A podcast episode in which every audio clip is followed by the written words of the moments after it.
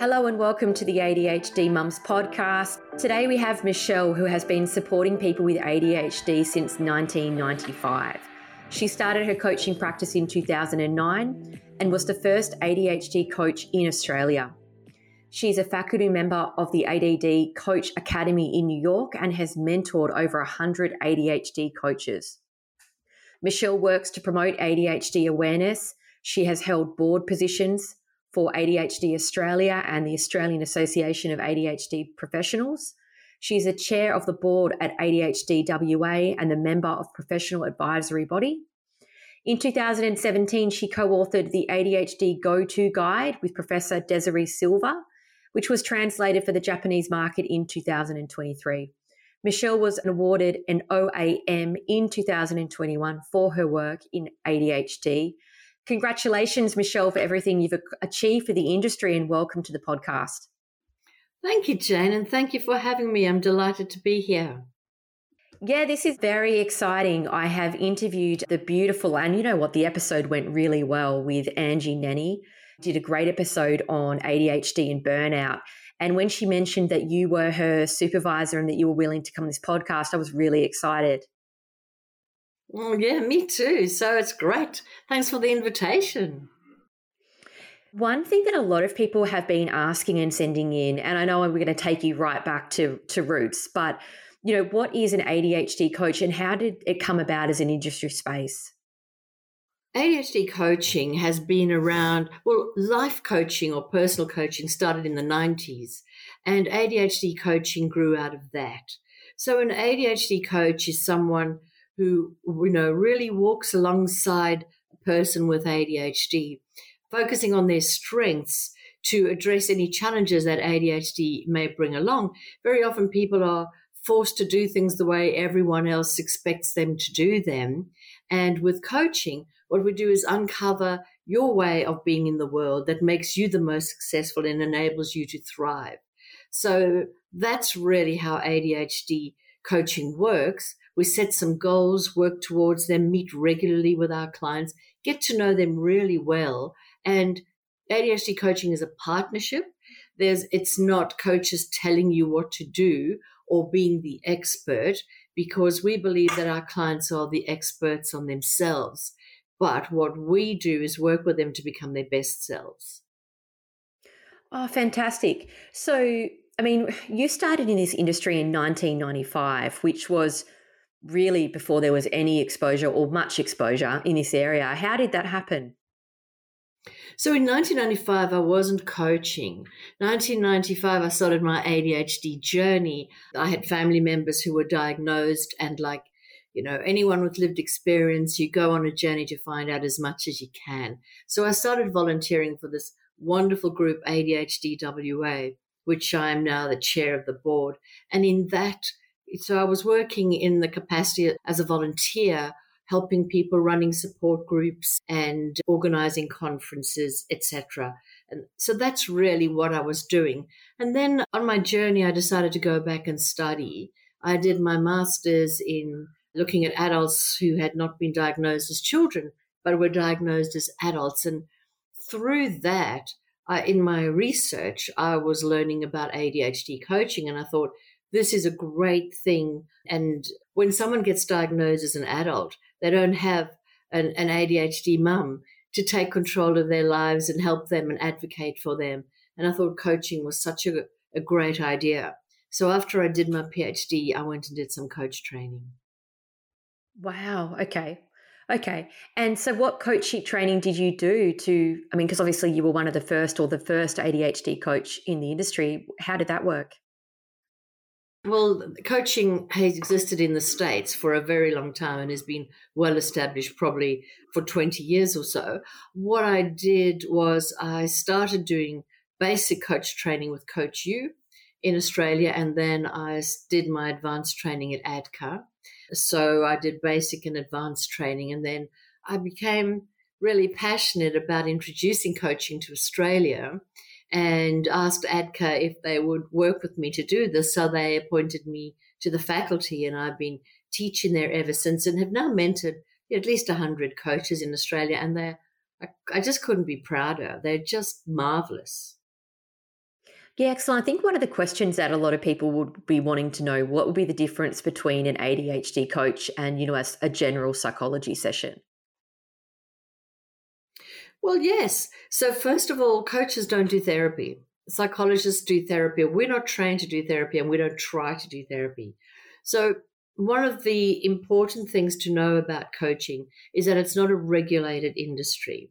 Anyone can call themselves a coach and many people who aren't qualified do. But people who've been through coach training, and we can talk about how you pick a good coach later if you like, people who've been through extensive coach training know how to recognize when someone needs therapy rather than coaching.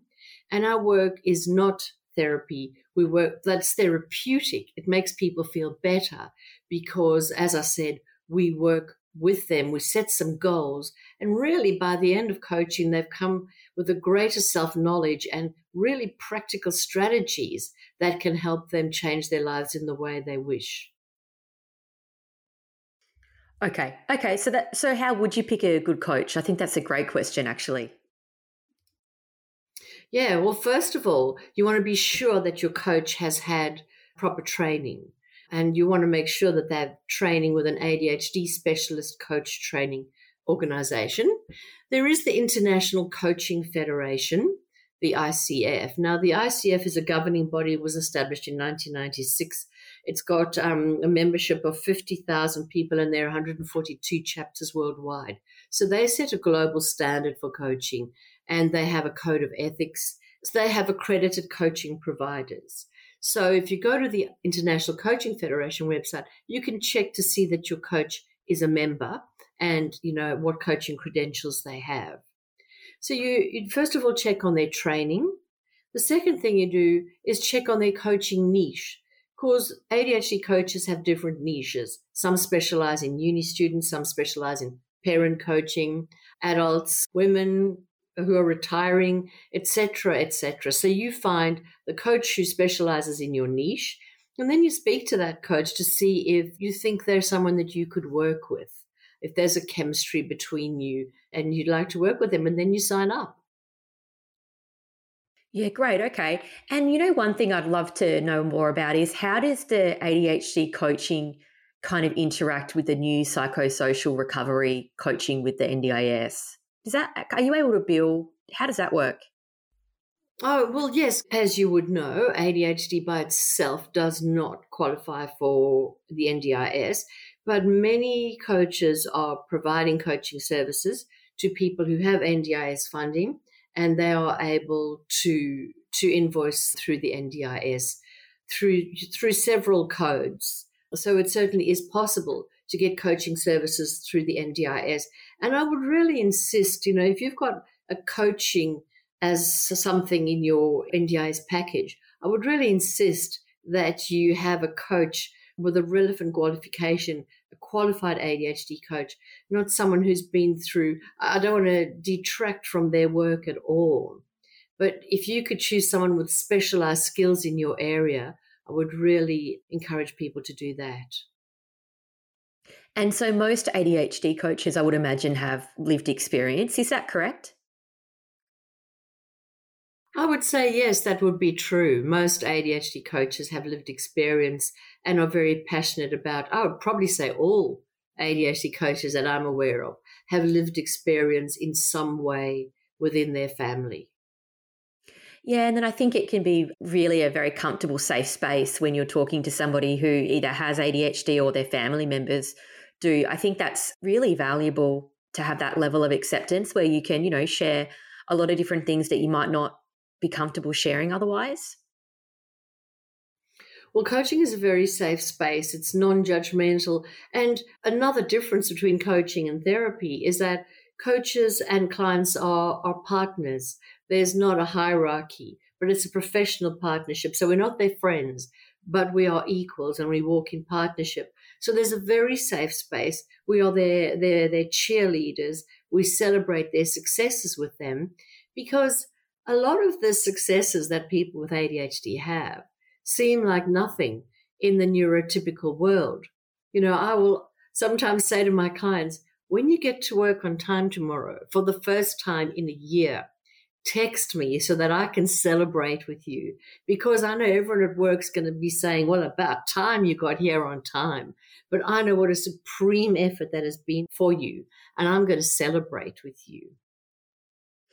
Oh yeah, that is that is great. Actually, that's what this podcast was was built on. I had a Facebook message group with other neurodiverse women, and we would celebrate each other's small wins that might not seem like a big deal to anybody else. Like, oh, got the yellow t-shirt for the kids two days in advance you know take a picture of it send it because it's stuff like that that you know you can have a laugh about but it does seem like nothing to you know to other people possibly exactly and the thing about coaching is very often when people come to ADHD coaching in fact I would say 90% of the time they can't tell you anything that they're good at they don't know what their strengths are because they've had this ongoing dialogue in their ears about what they're not good at and what they could do better if they tried harder and if they cared hard enough. So people will tell you everything that they can't do well. But as a result of coaching, people become aware of their strengths, step up, become more assertive, ask for the things they need in order to succeed and, and build better relationships with people around them. It's rather magical, I think. Oh, yeah, I, I totally agree. I totally agree. And I suppose it's that lived experience too, where you can maybe suggest things that that's worked for you or worked for other people that you know. I'm very pro coaching. I think it's brilliant. So I'm actually really pleased that this industry has come out. I think it really needs to happen. I mean, obviously, you've been in this space well before it was trendy. What do you think has changed over the past kind of 30 years that you've been sitting in this space? Well, a lot has changed actually. You know, 30 years ago, people who treated ADHD have were targeted by anti-psychiatry movements and targeted quite brutally at times. And I also have borne the brunt of people, the, the anti-psychiatry brigade, where, you know, there have been very influential politicians who are anti-ADHD who would say awful things under parliamentary privilege about individuals, including me, and doctors who treat ADHD. Doctors who treat ADHD were often shunned by their peers because it was seen as, you know, something that they shouldn't be doing. So these days, ADHD is slowly entering the mainstream. Doctors are no longer, no longer looked down upon by their peers for treating ADHD. And society is coming on side more. There is a lot less stigma as people step out and say, I've got ADHD and I, I want the world to know about it. High profile people who have very moving stories to tell. And last year, the NHMRC adopted the new national guideline. That was a huge move because in 2000 it was highly politicized and never adopted and was discarded. So to have that accepted by the NHMRC, and by the way, it includes coaching as a possible treatment modality, uh, was a huge step. So we're stepping into a world that is more ADHD friendly, more neurodivergence friendly, and we just have to be mindful of the new narrative that's starting about, oh, everyone thinks they've got ADHD now, because we should never ever discount someone's concerns or thoughts that they may have ADHD. It is still underdiagnosed. Yeah, I, I really agree. And I think that's, you know, one of those questions that I often talk about is how can we make the world more inclusive? I received an email the other day from one of the large aquariums up here. They were talking about their sensory friendly day that they're doing for the school holidays, you know, with the reduced lights, reduced occupancy. And I looked at it and thought, I love that, but can we have more of that, please? And why do you have all of the lights and all of the crowding? Could we not just make it so everyone can go any day? You know, rather than putting on the one day. Do you think we'll see more of that moving forward? I absolutely think so. And I do welcome it because, you know, if you make the world a better place for someone who is neurodivergent, you make the world a better place for everyone. Because there are some people who might have some parts of sensitivity, of light sensitivity, or of noise sensitivity, but not, might not have a clinical diagnosis. So if we can be inclusive and really build a society that accepts difference and celebrates it, then that helps everyone because everyone's a little bit different. So it it it benefits the whole the whole of society. Yeah, I, I really have to agree with you, and I, I hope that you know conversations like this start to start to make movements. I took my kids to Australia Zoo the other day, which was probably a bit of a mistake, and it was a very intense day with school holidays. And I had planned to be in and out fairly quickly, but I noticed that they only sold any decent food in one area that was quite a closed area. It was obviously extremely busy. And I was kind of having that moment of, do I leave my kids kind of hungry and pop them in the car? Or will I take them to the canteen through the sensory overload and try and feed them? What will be the better move? And, you know, you're kind of like weighing it up. And I'm thinking, no, I need to feed them. I don't think I'm going to get out of here anyway, I just I reflected on it later later on, and my little boy had a complete meltdown beyond beyond beyond, which has scarred me for life. I'll be lucky to ever go back to Australia Zoo, and they do a great job. But I wondered afterwards, why do they only sell proper food in one spot? Why would they not have cafes that that are a little bit more open, like open air? They're not a small place with lots of food available because they literally it was a lolly shop or it was the big canteen. There was only two options.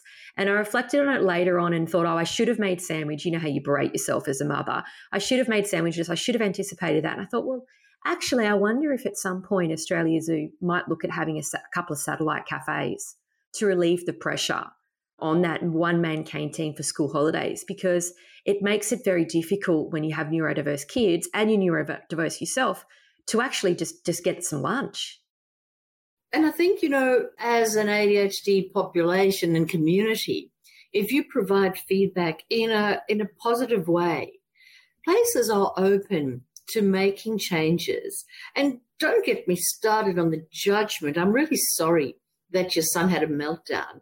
And you know, the judgment that is aimed at ADHD, you know, parents of ADHD kids and how parents are blamed and bad parenting. Well, if they were a better parent, their kid wouldn't behave that way. You know, that has to stop. You know, parenting doesn't cause ADHD. ADHD makes parenting so difficult. And it's really time that society understood that. And if you see a child having a meltdown, ask the mum how you can help. Let the mum know that you're there to support them. You know, keep your judgmental looks to yourself. Yeah, I love that you've said that. It's a journey, a very yeah, challenging journey at the moment with with my kids. But yeah, I agree with you. If there's a way that we could change perception, obviously set up activities for kids and and parents that are a little bit a little bit more inclusive and then be more inclusive in our thoughts and the way we support other mothers. But in fairness, I think that's changing. I've seen changes over the last 10 years with that. And I, I hope that I hope that we can only keep keep improving. Mm. Yeah, you know, the thing about ADHD is that the changes that need to be made are not drastic and don't cost millions of dollars. People just don't make them because they think, oh, people with ADHD should just get on with it. They should just get to work on time, or they should just get their kids to work on time, or to school on time. Why should we bother? But just minor changes can make such a difference in the lives of people with ADHD if people could only be bothered to ask them and to understand how much one little gesture can change someone's life. Yeah, yeah, I think that's true. I think that's really true. One thing I wanted to ask you about was you received an OAM in 2021. That would have been the most incredible moment. What did that mean to you, you know, when you heard yeah, well, when I got the email told me I was getting an OAM, I thought that it was a scam. You know, so I was too scared to open the email in case it was someone who's going to invade my computer and destroy it, because why would I get an OAM? But when I realized that it was for real, I was absolutely delighted because, of course, I was delighted to be on it, but I was thrilled that ADHD, someone who works in the area of ADHD, was recognized and so that meant so much to me that the committee could take work in ADHD seriously enough to actually commend someone for for the work they've done. So it was it's very meaningful to me and I'm very proud of it. Oh, absolutely. I mean, it's difficult for us to receive any recognition. So for someone to receive recognition for work at that level, I thought was pretty pretty amazing to be honest. That wouldn't have been something that I would have thought the government was open-minded enough to see, but congratulations that they were. I think that's incredible. Oh, thank you. Well, you know, ADHD Western Australia, ADHD WA. I know we're in WA, but I would really recommend people you know, have a look at their website because we're the little support group who could. We've survived since 1993 with no funding and worked really hard because of families, mums and dads who've come together and said, we need to change things for our kids with ADHD. And then we had professionals who joined us. So, you know, I've seen firsthand what differences can be made in the world when there are enough people who care a, a small group of committed people can make great changes. So your podcast is doing that as well, Jane, and you're one of those people. So keep going. You know, the, the movement is so important. I, I, think you've touched on it a little bit as well in terms of changing people's uh, mindset around kids behaving differently or not hitting the milestones that they should be or could be or you know the best case scenario I think there's so much to be said for the kids that are left out, not invited, cast aside in some way because they're a little different. And I was actually reflecting with someone recently. My daughter is very good friends with a little boy who has ASD. Sorry, she's friends with the sister of the little boy. And I was reflecting on my with my husband saying, I wonder if because she has a sibling that has some needs, she sees the parents behave more inclusively. The messages to her are that you know people are a little different. That's okay, and to include everybody. And I noticed that she's one of the only little girls who will be friends with my daughter. And I said to my husband, imagine if people, if we could actually make people more inclusive as a general movement. How about if you don't need to have a, a brother or sister with a disability or special need or whatever it is? how about if we all just communicated like that? Because as parents, the, what we communicate to our kids is is what our kids are saying to each other, which is so confronting. Mm, exactly, and parents set the tone. I'm so glad that your daughter has a family who understands her and has inclusive. And of course, getting back to ADHD coaching, there are several coaches who are qualified family coaches. So they've specialized in working with ADHD families. And I think I should mention that I've set up a website of which is a directory of the qualified coaches in Australia. And I'm very happy to share that link with you and you can share it on your podcast. But it's a good place to go to see which coaches are qualified, what they specialize in, and, and find your coach because coaches will work with families to, first of all, upskill the parents in their ADHD specialized parenting skills. Secondly, help the children with social skills, help them to become self advocates because, well, first of all, help the parents to advocate for them because not every parent has the skills to be an advocate. You know, you have to be really assertive and you have to be really knowledgeable. And some people find that really challenging. So it can, you know, empower the parents to become advocates. And then along the way, empower the kids to become self advocates and to see the growth in children with coaching is so powerful. It can help teenagers to plan their, their studies so that parents don't have to be on their backs all the time. Improve your relationship because there's someone else that they're working with to learn those skills that you're trying so desperately to teach them. Yeah, I think that's a real difference between psychologists as well, because I know that a lot of psychologists, you know, they're they're very bound by ethics, which I understand. So, you know, they can only work with one sibling. They can't do marriage counseling and children's therapy. And for an ADHD parent or mum, or any parent with a child with disabilities, that can be very inconvenient because that means you have to get separate therapists for each child. You have to get your own one over here. It's more to coordinate. I think an ADHD family coach would have a real place in terms of being able to work with everybody holistically, having different kind of standards that they can that they don't have to uphold to AHPRA, that can be a real win because a lot of it's so entwined. And if you take it all out separately, you know, you don't get an overall look at it.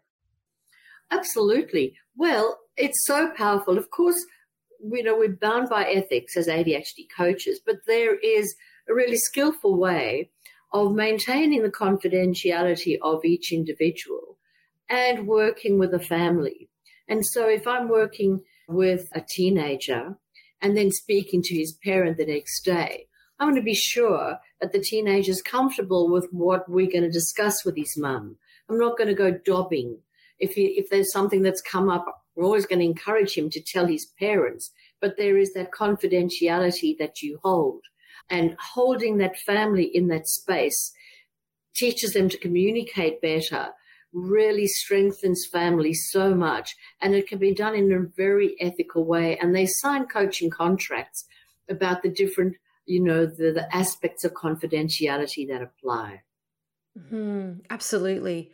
I, th- I think that can be really helpful. Coordinating therapy and therapy fatigue, I think, is a really large issue for ADHD mums you know, looking after yourself and then the needs of your children, significant other. You know, talk about people spreading themselves thin. It doesn't get much thinner, in my opinion. You know, you're left with nothing at the end of most days. That's the feedback I get from others, and that's how I feel myself. What would be a lot of the people that are listening to this are newly diagnosed. What would be you know a, message or some messages to those people who are newly diagnosed who are hit with just overwhelm Okay. Well, first of all, welcome to the tribe. What a wonderful tribe to belong to. I haven't yet met an ADHD brain that I don't love. Secondly, be kind to yourself. When you're diagnosed as an adult, there's often a grieving process that you go through. So be gentle with yourself, ease yourself through that process. Surround yourself with people who love you and understand you resist the urge to tell everyone. Because if someone doesn't understand, then they're going to start trying to convince you that you don't have ADHD. So tell trusted people, people who get you and understand you. And then quieten that crit- critical voice in your ear because, you know, there, there's, as I, I spoke earlier about that constant diet, that constant monologue of how you're not good enough in your ear. And that becomes you an inner dialogue. So switch that off, become more compassionate to yourself, and start to learn absolutely everything you can about ADHD. Educate yourself and get yourself an ADHD coach. Yeah, a lot of people talk about being a little bit more compassionate. You know, that has been a theme that a lot of people have said they can if you can be a little bit more compassionate to yourself that makes a big difference and i didn't realize how many maybe it's like most of the critics in the world live within ADHD brains. It seems to be a very, very hard on yourself, critic, you know, highly critical population, which is interesting. Yeah. And, you know, it's so wonderful to be, as you said, in this community because going back to your daughter and the family who's accepting of her, what I one of the things I love about working in the ADHD community is if I mess up, nobody judges me. So it's just, that's okay, Michele. We know what it's like to mess up and be judged. So welcome to the club. And I find that that compassion that people with ADHD show to others and that huge empathy that they extend to others is, is so commendable. Just remember to extend it to yourself. Oh, that's a beautiful message. Well, look, Michele, thank you so much for your time. You've just been a wealth of knowledge, and I really congratulate the hard work that you've done. I think without people like yourself doing the groundwork since, you know, 1995, we wouldn't be in the place that we're in now on this podcast talking openly. So it's only because of the hard work of people like yourself that we've gotten here. So I really appreciate everything you've done. You're welcome. And I appreciate the work you do, Jane. I just love people stepping up, putting their head above the parapet and say, I will be counted and I will be a voice. So thank you for being the voice of people with ADHD. Oh, no worries. Look, I do this for the kids because I'm hoping that next generation will be better, is what I'm hoping. And I think if we educate the parents to be more inclusive, I, I think, in my personal opinion, that's going to be a massive key. And when I look around and I see what my kids go through, I'm thinking, I think the parents, I think we've got to get to more parents. And so I'm hoping that this podcast can do that. But thank you so much for your time. I really appreciate it. You're welcome. Look forward to hearing it.